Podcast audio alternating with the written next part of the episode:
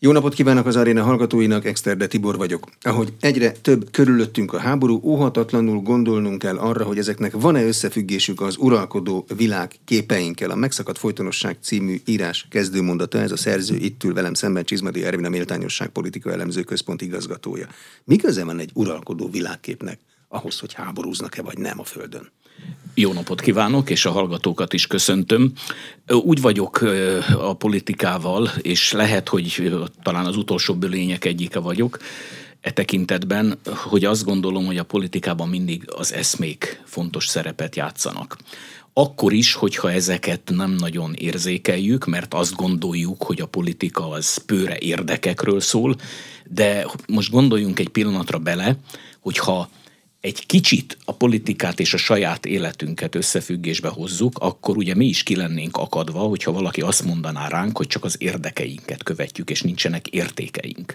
Tehát én így képzelem ezt a dolgot, ha én magamról a kollégáimról, barátaimról elfogadom azt, hogy nekik vannak értékeik, és ez motiválja a mindennapi életüket, akkor ugyanezt gondolom a politikáról is, a mi feladatunk, már mint politológusoké, hogy ezeket az értékeket vagy eszméket kihámozzuk, nagyon sokszor ezt nagyon nehéz kihámozni, és szerintem az egész 20. század bőségesen nyújt példákat arra, hogy ezeknek az eszméknek az élettörténetét tulajdonképpen megismerjük, leírjuk, és ezt megmutassuk a hallgatóknak vagy a nézőknek is, és ezzel szerintem egy nagyon fontos közszolgálati feladatot látunk el, mert a politikát visszahelyezzük tulajdonképpen azok közé, a keretek közé, amelyekből olykor kiszakítják. Jó, de itt világképekről, értékekről, eszmékről, meg ideológiákról van szó, mert úgy van a kérdésemben is, mint hogyha ezek ugyanazt jelentenék, de akkor miért nevezzük őket külön-külön?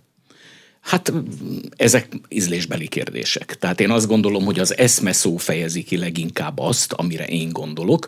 Nevezetesen például azt, hogy a 20. században mondok egy példát, a liberalizmus volt egy olyan eszme, ami az egész 20. századra rányomta a bélyegét. Most ettől kezdődően, hogyha az emberben van egy kis történelmi érzék, akkor megpróbálja ennek az eszme rendszernek az élet útját rekonstruálni, végig gondolni, hogy ez mit jelentett mondjuk az 1950-es években, a második világháború után, mit jelentett 1989-90-ben, amikor Kelet-Közép-Európa demokratizálódott, és mit jelent ma. Három periódust mondtam, három különböző módon volt jelen a liberalizmus ebben a három periódusban. Ez szerintem egy rendkívül izgalmas dolog, és mindjárt olyan, hogy milyen irányokba viheti el a gondolkodásunkat, amelyek nem mindennapiak és nem megszokottak. De érdemes ezen még gondolkozni. A liberalizmus végleg győzött, mondta Francis Fukuyama. Jó, de ö, már én is úgy vagyok vele, hogy szegény Fukuyamát már annyit emlegettük, és annyira csak ezt az egy mondatát emlegetjük, holott ö, azért emögé is oda érdemes nézni, mert hogy hogy győzött a liberalizmus? E, e, ez az igazi kérdés, és itt azt a nézetemet szeretném megfogalmazni, hogy ahhoz, hogy egy ideológia legyen az bármilyen, most esetünkben a liberalizmus győzzön, ahhoz mindig kellenek szövetségesek. 1945 után, a második világháború után a liberalizmus nem volt nagyon jó bőrben. Mi történt? Az történt, hogy a keresztény demokrácia vette át tulajdonképpen a liberalizmus fákjáját. Nagyon ritkán beszélünk erről, hogy az Európa alapító atyái, azok az emberek, akik tulajdonképpen ezt, a, ezt az egységes Európa gondolatot megfogalmazták, azok nem echte liberálisok voltak, hanem kereszténydemokraták voltak, viszont a liberális értékrendet integrálták a saját nézeteikbe. Mit mond ez egy politológusnak? Azt mondja, hogy bármilyen sikeres egy világnézet önmagában lehet, hogy nem tud megújulni, tehát kell valami másik. Én úgy szoktam ezt mondani, hogy egy szövetséges világnézet. A keresztény demokrácia az egy szövetségese lett a liberalizmusnak. Gondoljon bele, szerkesztő úr, hogy például manapság a magyar jobboldal nem nagyon szokta érteni a mai európai keresztény demokráciát is. Azt kéri rajta számon, hogy miért nem olyan, mint amilyen eredetileg az 50-es években volt. Erre én azt tudom mondani, hogy az 50-es években sem volt olyan, mint amit számon kér rajta a mai magyar jobboldal, mert az európai keresztény demokrácia akkor is liberális volt. És aztán nézzük 1989-et. A liberalizmusnak akkor is volt egy szövetségese, akkor már nem így mondanám, hogy keresztény demokrácia, hanem csak annyit mondanak, hogy demokrácia. Ugye az egész magyar rendszerváltás miről szólt? liberális demokráciát építünk, ugye? És ez a dolog, ez ment körülbelül 20 évig, tehát ez a két tulajdonképpen eszmerendszer egymás szövetségese volt. Amit én most látok a világban, hogy a liberalizmusnak nincs most egy olyan szövetségese, akire szüksége volna ahhoz, hogy megújuljon. Nagyon sokszor az eszme önmagától nem tud megújulni. Tehát kell valami impulzus, amit kívülről kap, és ha most azt nézzük, hogy például a kozmopolitizmus vagy a globalizmus lehet-e egy ilyen szövetséges eszme, erre is mondhatjuk azt, hogy tulajdonképpen ez a két fogalom, globalizmus és kozmopolitizmus nagyjából ugyanaz, mint a liberalizmus, de mégsem hogy mondjam, jelent a mindennapi embernek annyit, mint amit 1945 után jelentett, vagy amit 89-90 után jelentett.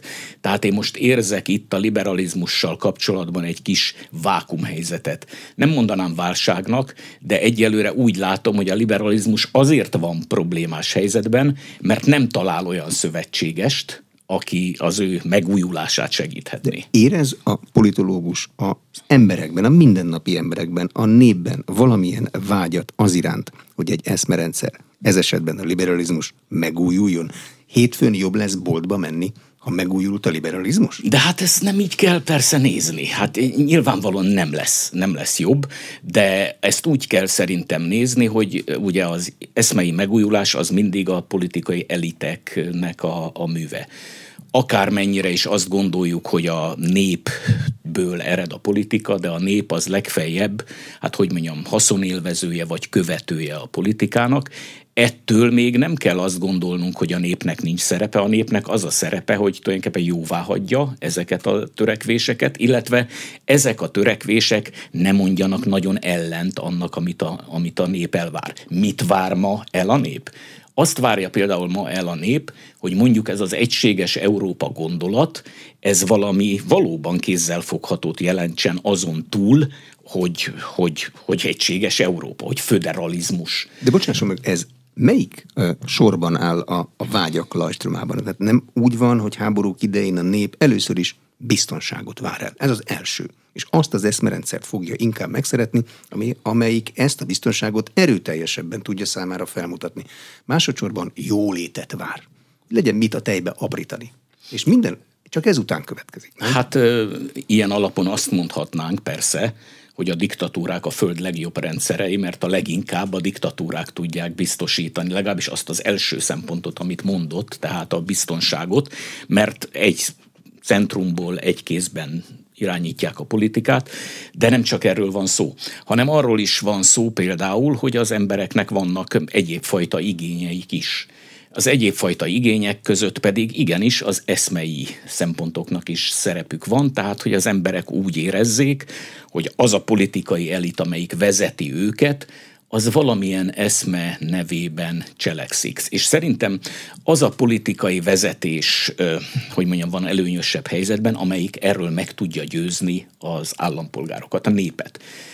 És ezzel tulajdonképpen annál a kérdésnél vagyunk, hogy Magyarországon a mai konkrét helyzetben például ez a kétharmad, amelyet ugye a Fidesz birtokol 2010 óta, ez miért tudja ilyen, ilyen, ilyen hosszú időn keresztül ezt a hatalmat birtokolni, és szerintem azért tudja, mert jobban tudja meggyőzni a népet, a társadalom jelentős részét arról, hogy ő, hogy ő nem csak pusztán érdekeket képvisel, hanem eszméket is, tehát értékeket is képvisel. A dolog érdekessége persze, hogy az ellenzék ezt teljes mértékben vitatja, mert mit mond a magyar ellenzék a magyar kormány oldalról, hogy semmilyen értéke nincs, semmilyen értékrendje nincs, külföldi mintát ebben az esetben, az orosz mintát próbálja ugye meghonosítani, ha mondjuk ez így is lenne, akkor viszont ez további kérdéseket vet fel mondjuk a magamfajta politológus számára, és a kérdés a következő. Miért van akkor az, hogy a magyar társadalom ilyen könnyen meggyőzhető arról, hogy egy orosz mintát kövessen? Akkor ott mossuk kezeinket, és azt mondjuk, hogy ehhez nekünk semmi közünk, ez pusztán csak a kormányzó elit felelőssége, akkor nem lehet, hogy ebben a dologban van felelőssége azoknak is, akik ma ellenzékben vannak, mert ők is a magyar társadalom részei. Tehát valami módon itt a külföldhöz való viszony kérdése is felmerül, ami úgy szokott felmerülni, hogy vagy nyugatosak vagyunk, vagy adott esetben keletesek vagyunk, azaz a magyar politika történetnek lehet, hogy nem is csak egy hagyománya van ez a nyugatos. Lehet, hogy van benne egy másik hagyomány is, ami olykor-olykor felveti ezt a kérdést, hogy ha a nyugaton nem találjuk meg a számításunkat, akkor forduljunk kelet felé. Ez nem egy magyar politikai sajátosság, ezt nem kellene elemeznie szélesebb körben mondjuk az ellenzéknek is. És nekem a válaszom az, hogy természetesen kellene, és nem azért, mert szeretjük ezt a keletes orientációt, mert ki szereti. Viszont ha ez felmerül, és jelezni szeretném, hogy ez nem most merül fel először, hát gondoljunk arra, hogy 1948 után ez milyen erős volt, de gondoljunk a régebbi magyar történelemre is, amikor szintén előjött ez a dolog, mint hogyha tehát itt lenne valami feldolgozandó sajátosság, és ahhoz, hogy ezt meg tudjuk változtatni, tehát hogy ez a nyugatos hagyomány mindenkire és egyértelműen kiterjedjen, az jobban meg kellene értenünk, hogy időnként miért fordulunk kelet felé. Jó, de akkor nem az volna az első lépés, hogy legalább a fogalmakat tisztázzuk, hogy a nyugatos hagyomány az a liberális demokrata hagyomány, a keleties hagyomány az még valami autokrata hagyomány? Mert akkor mosunk, akkor kész, jó napot. És akkor ez egy tiszta dolog, mindenki eldöntheti. Igen, de, de az a helyzet, hogy ez a bizonyos fogalom tisztázás, ez, ez, ez nem szokott működni. Tehát ez időről időre fölmerül, hogy tisztázzuk a fogalmakat, értsük a fogalmak alatt ugyanazt. A fogalmak alatt soha nem fogjuk ugyanazt érteni, Én, ennek pedig az az oka, hogy egy liberális demokráciában, vagy egy másfajta demokráciában is többféle értelmezés lehetséges ugyanarról a jelenségről. És amikor én azt mondtam, hogy keletes orientáció, ennek a, ennek a mélyén voltak éppen szerintem egy nagyon egyszerű dolog van, ez pedig a szuverenitás fogalma. És a szuverenitás védelme az, ami mondjuk például a mai kormányzó elitet is szembefordította, vagy részben szembefordította Nyugat-Európával, mert mit mond a mai kormányzó elit? Nyugat-Európa és az Európai Unió túlságosan messzire ment, beavatkozik a magyar szuverenitásba, ezt a szuverenitást pedig a magyar kormány meg akarja védeni, és itt jön az, amit ön mondott, a biztonság kérdése, mert úgy lehet biztonságot teremteni, ha nem azokat a nyugati kívánalmakat valósítjuk meg például a migráció vagy a bevándorlás kapcsán, amit mondanak, hanem úgy mond a magyar érdeket, ne jöjjön idebe senki, legyünk védve mindenfajta külső bevándorlástól, és ezáltal tulajdonképpen a szuverenitásunk is, hogy mondjam, sértetlen marad. De honnan van a magyar népben igény a szuverenitás úr iránt? Volt nálunk tatár, török, szovjet nem nagyon voltunk szuverének igen hosszú ideig. Mitől van bennünk vágy, és miért gondolják azt, hogyha egy politikus szuverenitást ígér, akkor annak nagy lesz a támogatottsága? A szuverenitás igénye szerintem nem feltétlen ezekkel a példákkal világítható meg, amit most mondott, hanem, hanem a nyugathoz való viszonyjal. Tehát ugye van egy, van egy axióma, Magyarország nyugatos ország. Mindaddig ez az axióma érvényes, amíg a nyugat nem lép át egy határt. Ez a határ átlépés akkor következik, hogyha a nemzeti hogy mondjam, szuverenitást, a nemzeti sérthetetlenséget vagy büszkeséget a nyugat bármilyen módon veszélyezteti. Akkor jön elő ez a dolog, és mivel a magyar történelemben időről időre a nyugat Nyilván a nyugat nem úgy értelmezte ezt, mint ahogy a magyarok értelmezték, de minden esetre a magyarok, a mi elődeink is nagyon sokáig, vagy sokszor úgy értették, úgy értelmezték, hogy a nyugat nem tartja ezeket a szuverenitás igényeket tiszteletben, és ilyenkor bizony előfordult a magyar történelemben, hogy orientációt váltottak. Nem mondom, hogy hosszú ideig, és azt meg pláne nem mondom, hogy mondjuk egy ilyen orosz orientációt hosszú időn keresztül, vagy sokáig tartottak volna, mert ez egyáltalán nem igaz, hanem inkább arról van szó tehát, hogy, hogy egy feszült viszony volt mindig a nyugat és mi közöttünk. És ezt a feszült viszonyt ezt szerintem mind a mai napig nem sikerült megoldani, mert most gondoljunk bele, 2004-ben, amikor csatlakoztunk az Európai Unióhoz, akkor egy, akkor egy nagyon, nagyon, nagyon jónak mondható viszony volt, és fel sem merült az, hogy az következik majd be, ami 20 évvel később most a szemünk előtt zajlik, hogy gyakorlatilag ugye a kormányzó elit az úgy gondolja, hogy nagyjából a mai Európai Unió olyan, mint a Szovjetunió volt korábban. Hát ezt gondoltuk volna, hogy ilyen bekövetkezhet. Hoznék egy újabb fogalmat, a haladókat, meg a maradiakat. A haladók azok a nyugatiak, a maradiak azok meg a keletiesek? Így föl lehet osztani? Hát nem tudom, hogy föl lehet-e így osztani, hanem inkább én úgy mondanám, hogy itt, itt ugye az alapkérdés szerintem az, hogy a nyugat az mindig a vezetője volt a civilizációnak, az európai fejlődésnek. A haladás gondolat ugye a felvilágosodás időszakából indul el, és arról szól, hogy egy mintát ki lehet terjeszteni a világ legkülönbözőbb pontjaira, a lemaradó országokra is.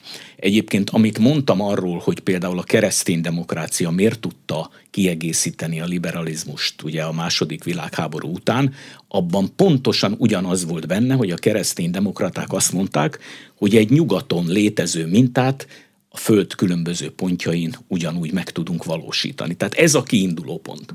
Na most ugye a probléma akkor következik be, amikor ezt a mintát elkezdik átültetni a gyakorlatba, és kiderül az, hogy ez a gyakorlat a magyar fejlődési sajátosságok miatt nem teljesen ugyanolyan, mint a nyugat, és akkor óhatatlanul, hogy mondjam, előjönnek a, a feszültségek, hogy akkor most hogyan lehetne ezt a mintát megélni, és hogyan lehet e, ebben a mintában élni. Tehát én azt gondolom, hogy a jövő politikáj, és itt, itt szerintem a jövő politikájáról kell beszélnünk, mert e, nagyjából a felvilágosodás kora óta ez a minta érvényes. Vagyunk mi, a fejlett nyugat, ti pedig zárkozzatok fel hozzánk.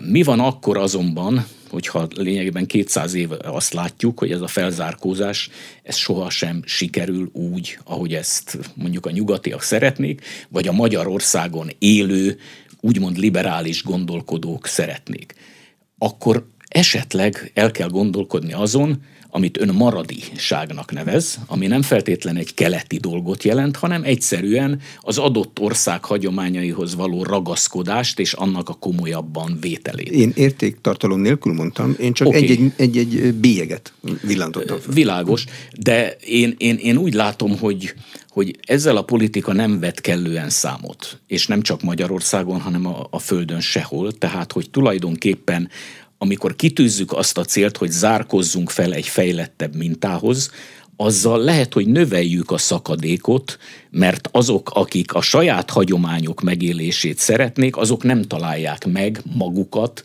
ebben a felzárkózási folyamatban. És hogyha erre nem ad a politika, vagy nem adnak akár az elemzők körültekintő választ, nem gondolják ezt végig, hogy mi legyen azokkal, akik nem tudnak felzárkózni. Most ilyen egyszerű dolgokra gondolok, akik nem tudnak megtanulni nyelveket, nem tudnak a világ különböző pontjain eh, megélni, nem, nem, nem, nem, nem, nem tudnak versenyképes tudást teremteni maguknak, hogy akkor ugye a haladás eh, megsokszorozódik, egyre magasabb szintű dolgok jönnek létre, és egyre nagyobbá válik a távolság a haladás élén haladók és az ahhoz alkalmazkodni kevéssé tudók között. Amennyiben a politikának erre nincs válasza, vagy a politika ezt, ezt olyan válaszokkal próbálja megoldani, hogy mindenkit besöpör a populista, a populizmus kategóriája alá, akkor szerintem egy tüneti kezelést alkalmaz, és tulajdonképpen nem, hogy zárná az ollót, hanem szerintem még jobban kinyitja az ollót, mert esetleg akiket így módon leminősítenek, akkor azok úgy fogják érezni, hogy ők, őnekik a méltóságukat, vagy a, hogy mondjam, a saját véleményhez való jogukat nem veszik elég komolyan, nem veszik eléggé figyelembe, és ebből fakadóan, tehát szerintem a politika, hogy mondjam, egy, egy bizonyos értelemben zsákutcába kerül, és ezt a zsákutcát érzékelem napjainkban is. Kell-e, hogy a politikai irány, vagy annak a kijelölése az emberek számára örömöt okozzon? Hogy érzelmileg tudjanak hozzá kapcsolódni. Mert a másik oldalát, a gyűlöleteket azt látjuk. De kell mondjuk a liberalizmus vagy a kereszténydemokrácia irányába eh, forró szeretetet érezni az embereknek, vagy elégedettséget, hogy igen, ez a jó irány. És este úgy fekszem le, a vacsoránál úgy vacsorázom, hogy jó irányba megyünk, az országunk jó irányba hát, megy. Nézze, erre azt tudom mondani, hogy a már sokszor emlegetett második világháború után ez az érzelmi azonosulás, ez nagyon erős volt. Azon vitatkozhatunk, hogy ez mindenkorban egyformán előjön-e. de az biztos, hogy a nácizmus és a fasizmus legyőzése után az, hogy a világot hogyan rendezzük be, az nem pusztán csak annyiról szólt, hogy elvileg, elméletileg végig gondolták ezt az új világot, hanem tudták azt, hogy, hogy az emberek számára egy érzelmi azonosulási pontot is kell találni, és így lett fölépítve az új Európa. Ugye Magyarországon mi azért vagyunk nagyon furcsa helyzetben, mert ugye az iskolákban erről nekünk semmit nem tanítottak. Tehát mondjuk én politológusként az intézményes oktatásban erről soha nem hallottam. Tehát, hogy a második világháború után az alapító atyák mi mindenre tanították meg a nyugat-európai társadalmakat. És ez még hozzátenném, hogy ez persze nem csak 45 után volt, hanem a nyugati társadalmakban mindig benne volt egy ilyen tanítói momentum, amit én érzelmi jellegű momentumnak gondolok. Na most a magyar rendszerváltás után pedig az elmúlt 31 néhány évünkben én ennek a nyomait nem nagyon találom meg, és ez azért fontos, mert kimaradt egy, egy, egy fontos összetevője egy rendszerváltásnak. Tehát az, hogy az emberek érzelmi azonosulását fel kell kelteni. A, demokrácia az egy olyan dolog, amire meg kell tanítani az embereket, vagy másképpen az embereknek meg kell tanulniuk azt, hogy hogy kell azt nekünk belakni. És ez szerintem kezdettől fogva csekély mértékben volt meg, és itt beszélhetnénk az oktatás szerepéről, hogy például miért nem jelent ebben az oktatás meg, de, de sok minden másról is beszélhetnénk, tehát úgy összegezném ezt, hogy, hogy ez a demokratik, demokrácia építése, ez egy olyan projekt, aminek nagyon sok oldala van, és ugye kezdtük a beszélgetésünket az eszmei oldallal, tehát hogy az eszmét kell megalapozni, az eszmét kell körülbástyázni. Az egy, lehet, hogy az egy probléma, hogy a felzárkózó országoknak erre nincs ideje és nincs energiája. Ugye mind, mind, mindig az van, hogy a nyugati ország kitalál valamit, mert, mert az ő fejlődésük az olyan, és az összes többi az pedig felgyorsulva, rövidebb idő alatt kell, hogy mindazt megcsinálja, és akkor kimarad belőle például ilyesmi, mint hogy hogy lehet a társadalmat ehhez az egészhez oda szocializálni, hogy ilyen csúnya kifejezéssel éljek. Tehát ez a, ez a szocializációs mechanizmusok kiépítése szerintem ez egy, ez egy nagyon lényeges része ennek a dolognak, és ebben én, én, én, én hosszú évek óta próbálok erről írni. Hát nyilván, amit az ember el tud érni, az annyi, hogy esetleg pár olvasó erre felfigyel. De, de, de szerintem ezt érdemes lenne a politikának is jobban végig gondolnia, tehát hogy mi minden új elemet, kreatív elemet kell bevinni a folyamatokba ahhoz, hogy egyszer valamikor ne ugyanazt az életet éljük a magyar politikában, hogy van, ugye ön használta a gyűlölet kifejezést, hogy van két egymást gyűlölő oldal. Mert ezt ismerjük a magyar politikából.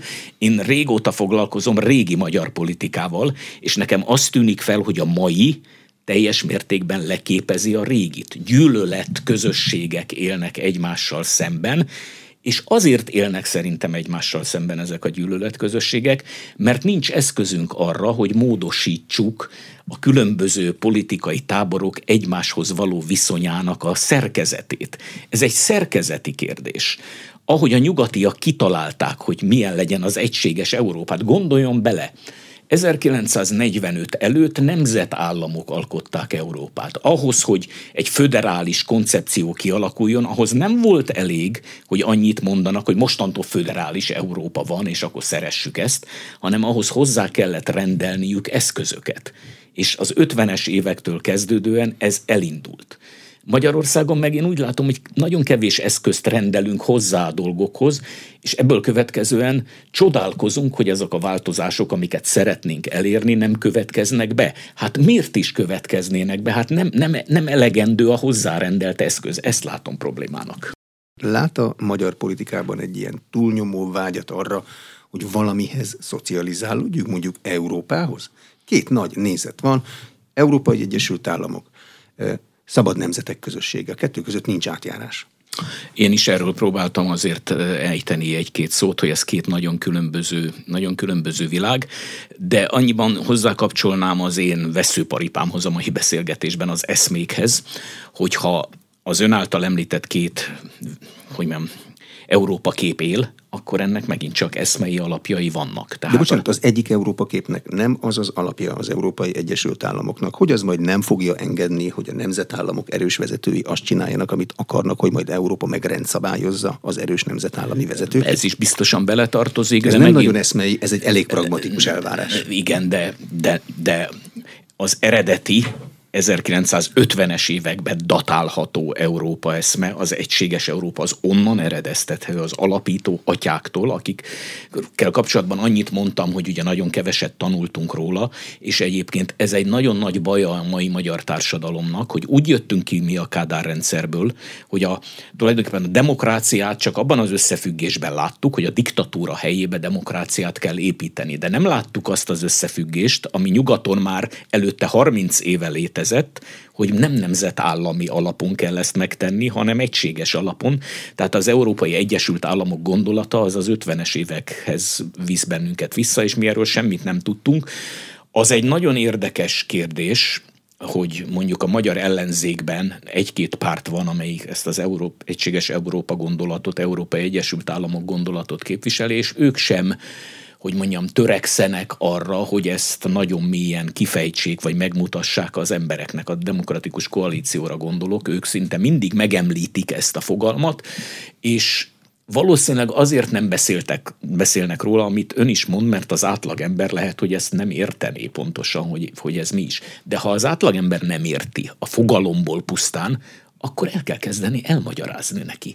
Tehát, hogy ez miért jobb az átlagembernek. Itt jön be az, amit én úgy mondtam, hogy szocializáció. Be kell lakni egy rendszert. Ha én képviselek egy eszmét, már pedig a politikát, ahogy próbálom mondani, eszmék hevítik, esz, eszmék alkotják, akkor ezt nekem kutya kötelességem ától céig kifejteni. Ha én nekem van egy gondolatom, és ezt nem pragmatikus gondolatnak gondolom, hanem eszmének, akkor el kell mondani ennek az összes következményét. Ez egy nagyon nehéz feladat, én ezt tudom de éppen azt kell megtanulni Európától, az alapítóatyáktól, hogy ők erre vállalkoztak. És azért jöhetett létre lényegben a nemzetállamok után az egységes Európa eszméje vagy gondolata, mert erre időt szántak és sok minden energiát fektettek Jó, bele. Vannak még eszmék könnyebben befogadható formákban? Hát volt régen liberális demokrácia, keresztény demokrácia, kommunizmus, szociáldemokrácia, ezek világosan határolható a dolgokról mást és mást következetesen állító ideológiák voltak. Most ilyenek vannak? De nem csak ez a jellemzőjük, hanem az, az a jellemző a régi világ. Most a, a, a régi világot nem a 45 előtti, hanem mondjuk a 45-től 90-ig tartó világnak gondolhatjuk, amely még továbbra is belpolitikai keretek között zajlott. Tehát az ön által felsorolt ideológiák belpolitikai kihívásra adott különböző válaszok voltak. 90 után szép lassan jutottunk el oda, hogy a világ már nem csak belpolitikáról szól, hanem külpolitikáról, geopolitika, ugye divatos kifejezéssel. Nekem az a véleményem, hogy ha a geopolitika visszatért, már pedig visszatért, azt is mondhatnánk, hogy a történelem is visszatért, ha már Fukuyamát emlegettük, hogy nem szűnt meg, hanem visszatért, akkor a mai eszméknek és ideológiáknak ugyanúgy részletekbe menő választ kell adniuk arról, hogy ebben a nemzetközi világban hogyan képzelik el a saját szerepüket. Hát nem furcsa dolog az, hogy pártok vannak ugye országos szinten, de az Európai Parlamentben európai pártcsaládok ülnek. Mit tudunk mi azoknak a működéséről? Mit tudunk azoknak a programjáról? Tehát, hogy mondjam, mit tudunk arról, hogy hogyan van vezetve Európa? Ugye ezek a kifejezések, hogy világkormányzás, világtársadalom. Egy csomó fogalom belet dobva, de Magyarországon én úgy látom, hogy egyetlen magyar párt sem vállalkozik arra, hogy ezeket lefordítsa, és azt mondja, hogy oké, okay, akkor egy világtársadalmi szituációban Magyarország helyét hogyan képzeljük el. Jó, de kormány azért lefordítja, azt mondja, hogy ne legyen világkormányzás. Majd én a magyar megválasztott kormány megmondom, hogy mi úgy legyen. Van. És kétoldalú kapcsolatokat építek azzal, akivel én akarok. Úgy van, viszont az ellenzék, amelyik le akarja győzni ezt a kormányt, és azt mondja, hogy nem jó a kormánynak ez a hozzáállás, amit ön is most említett, akkor neki azt kell mondania, hogy miben jobb ez a világkormány, vagy miben jobb az egységes Európa, az Európai Egyesült Államok, és így tovább. És akkor megint ugyanott vagyunk, hogy akkor tulajdonképpen elmarad valami, ami, ami nélkül nem lehet megváltoztatni a terméketlen szembenállásokat, és ezek a konfliktusok az örök időkig ugye velünk maradnak, már pedig ugye a cél az lenne, hogy ezen valahogy változtassunk, mert abban viszont egészen biztos vagyok, hogy a magyar társadalomnak egy jelentős része szeretné, ha nem így mennének a dolgok, csak nem, nem tanultuk meg, hogy hogyan lehet a dolgokon változtatni. Ezek tanulási folyamatok nagy részben, és amikor azt gond, kérdezzük magunktól, hogy mi is tulajdonképpen a nyugat lényege, akkor nem csak az a nyugat lényege, ami a mai magyar politikában egyébként jól átjön. Ilyenekre kell gondolni, hogy jogállam ugye?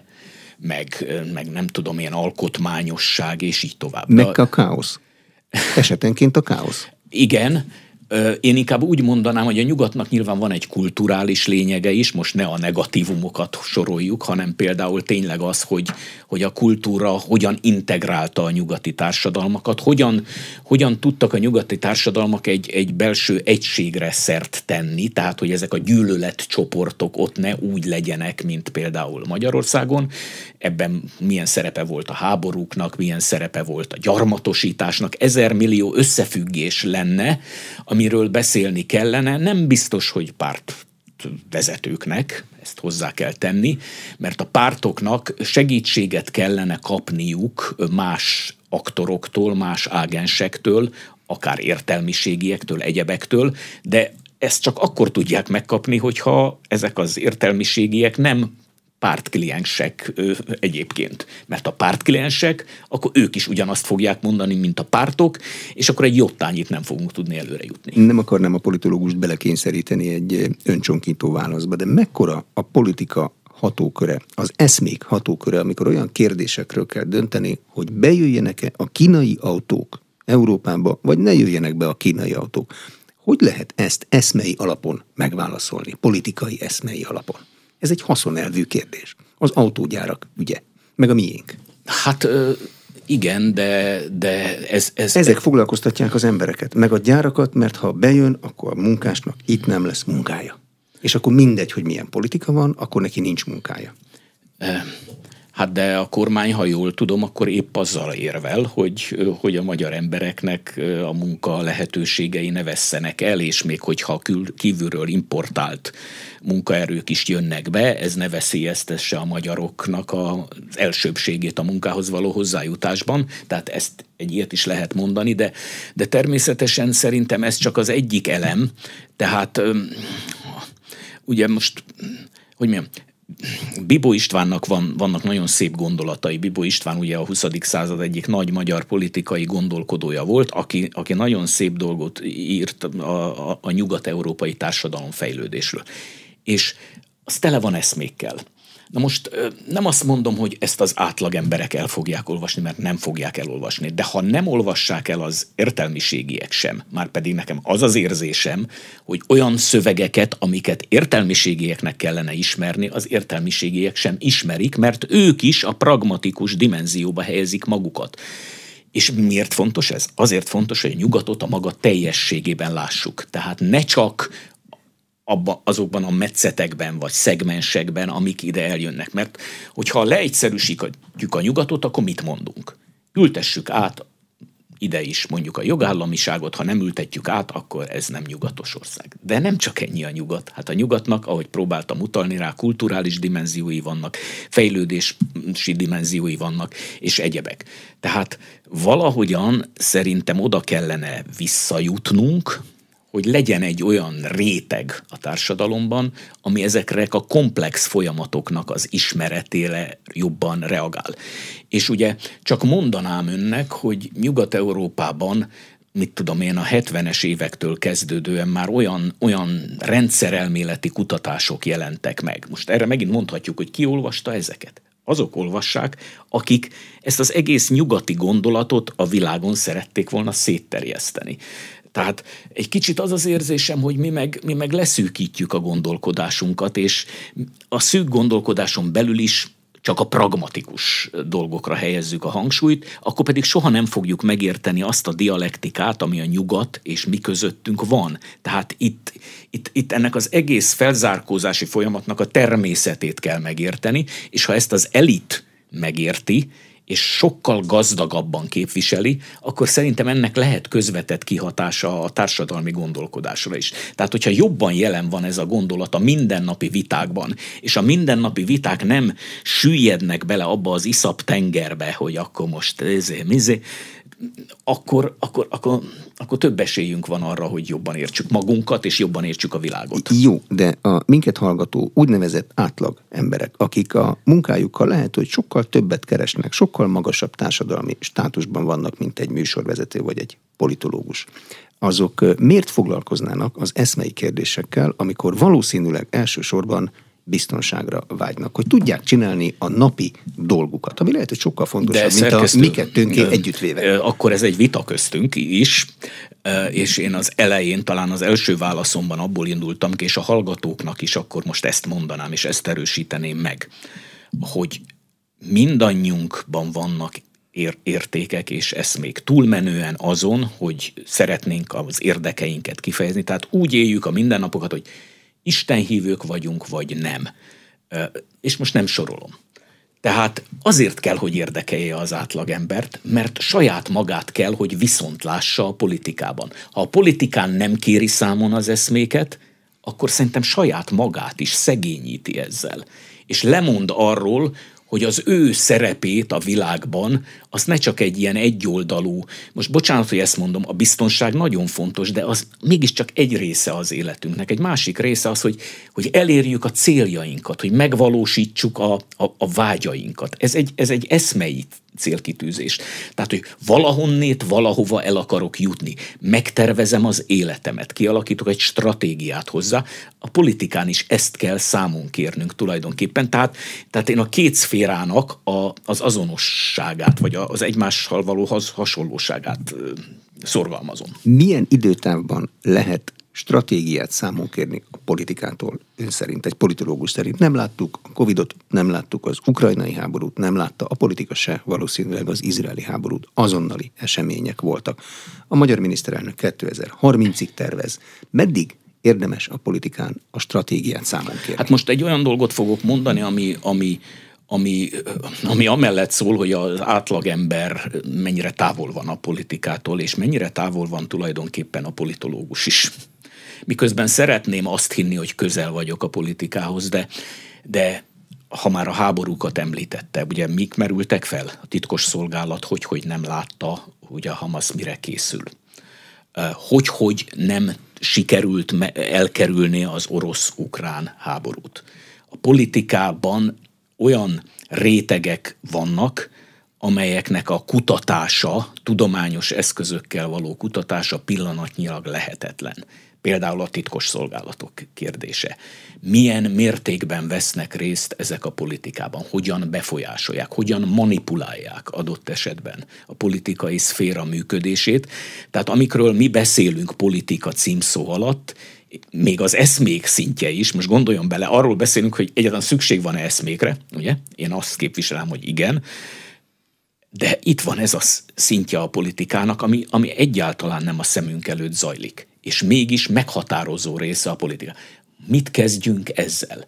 Mit tudunk erről mondani? A legtöbb politológus ugye azt teszi ilyen esetekben, hogy, hogy passz, és azt mondja, hogy ő ezt nem tudja, vagy, vagy esetleg olyan is van, aki azt mondja, hogy ez nem is része a politikának, amivel én nem értek egyet. Hát ez természetes módon része a politikának, annyit tudok erről mondani, hogy nem tudom tudományosan megragadni, hogy tulajdonképpen milyen, hogy mondjam, vannak olyan részei a politikának, amelyek, amelyek hatnak, de nem tudom megmondani, hogy milyen mértékben, és ez érvényes arra is, hogy hogy tudja a politikus megjósolni előre a dolgokat. A politikus kell-e, az európai politikus kell-e foglalkozzon azzal, hogy nem vagyunk egyedül. Vannak a világnak teljesen más részei is, ahol nem a liberális demokrácia, meg a keresztény demokrácia, meg általában a liberális politika vége a probléma, hanem egész más. Kínában például ezen alig ha beszélgetnek rádióműsorokban. És azért elég nagy testű ország. Hát látja, ez is egy olyan része a politikának, amit most megint újra kell tanulnunk. Ugyanis az 1990-es demokratizálódás ugye így is szólt, hogy Kelet-Európa, Kelet-Közép-Európa demokratizálódik. De tovább megyek, ugye volt ezen kívül három demokratizálódás korábban, 1945 után ugye Németország, Olaszország, 70-es években Dél-Európa, és a 20. század legelején Franciaország, stb. Ezek mind európai országok voltak az én nemzedékem is, és szerintem az utánunk jövő nemzedékek nagy része is úgy nőtt fel, hogy Európában gondolkodtunk. Tehát fogalmunk sincs arról, hogy az Európán kívüli országok milyen szerepet játszanak a civilizációban. Újra kell könyvtárakat gyűjteni, és újra kell elolvasnunk könyveket, azért vannak bőven ilyen könyvek, és hogyha elolvasunk könyveket, akkor döbbenetes dolgokat találunk azokban, például arról, hogy Kína milyen fontos szerepet játszott a modern kor korábbi részeiben is, 17, 18, 19. században,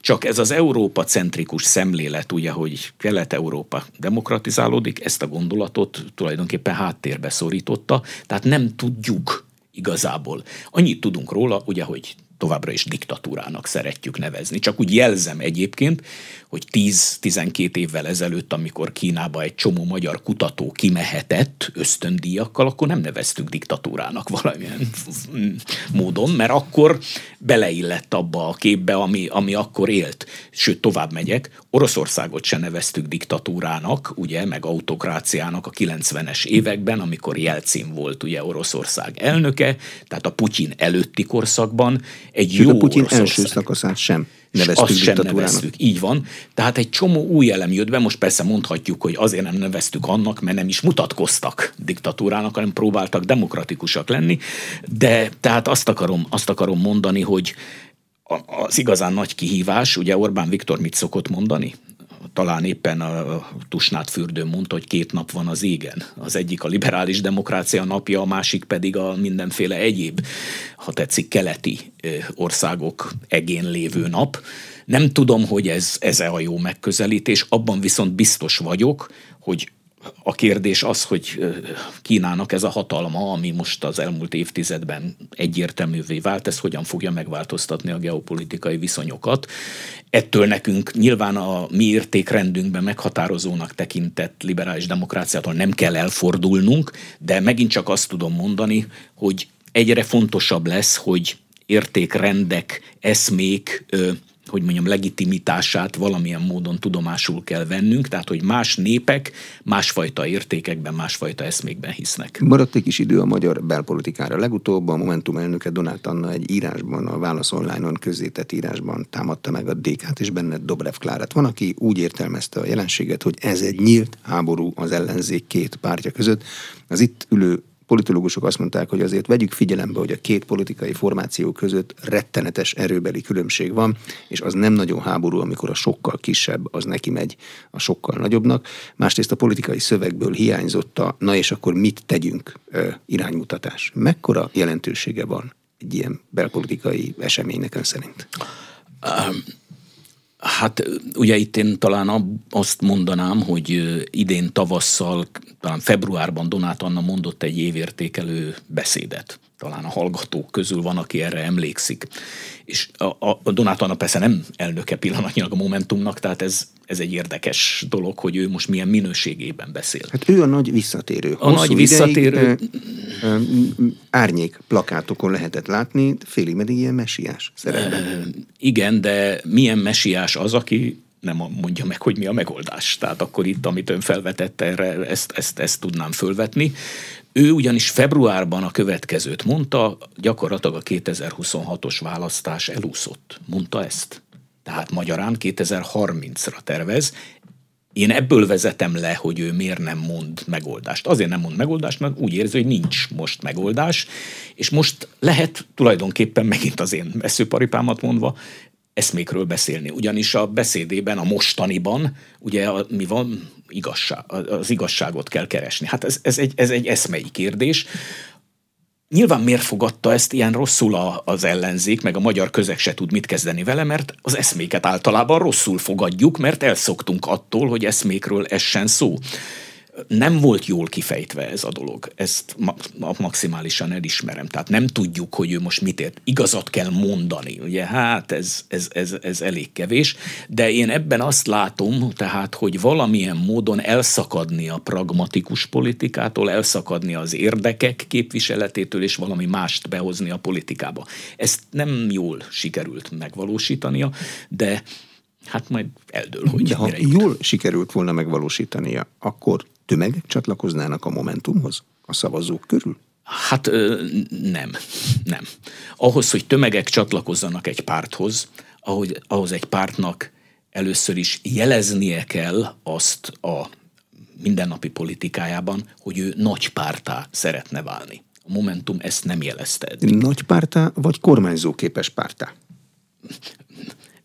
Én azt mondom, hogy amikor a Fidesz meghirdette 1996-tól kezdődően, hogy ő nagyobbá szeretne válni, akkor nem volt benne még az, hogy kormányzóvá válik. A Fidesz akkor egy kis párt volt.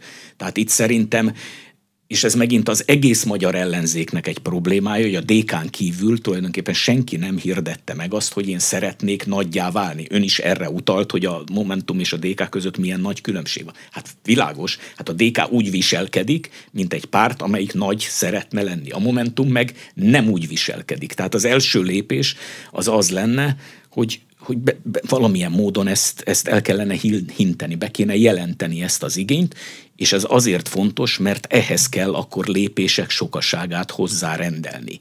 Nagyon váratlan módon összekapcsolom megint csak az európai megújulással 45 után, amiről beszéltünk korábban.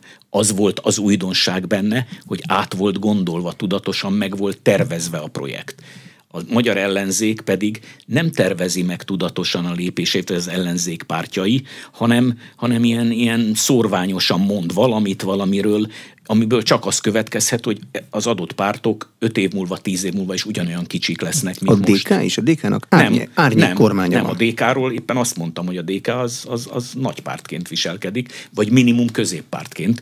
Szerintem sok mindenért lehet kritizálni Gyurcsány Ferencet, hát meg is teszik, de azért nem lehet kritizálni, hogy, hogy ne úgy viselkedne, mint amelyik párt az ellenzék vezetésére tör egyfelől, másfelől szeretne a méretén javítani, megváltoztatni, megnövelni, és ezáltal a kormányzó képességét biztosítani. Mer arra a politológus becslést tenni, hogy ha a következő európai parlamenti választáson, ami egy országos, egylistás választás, tehát pártok mérettetnek meg rajta, a kisebb ellenzéki pártok rosszul szerepelnek, akkor utána mi következik? Becslést semmiképpen, vagy jóslatot semmiképpen. Azt tudom mondani, hogy a magyar pártpolitikának jót tenne, önnel is erről többször beszélgettünk már, hogyha leegyszerűsödne az ellenzéki paletta.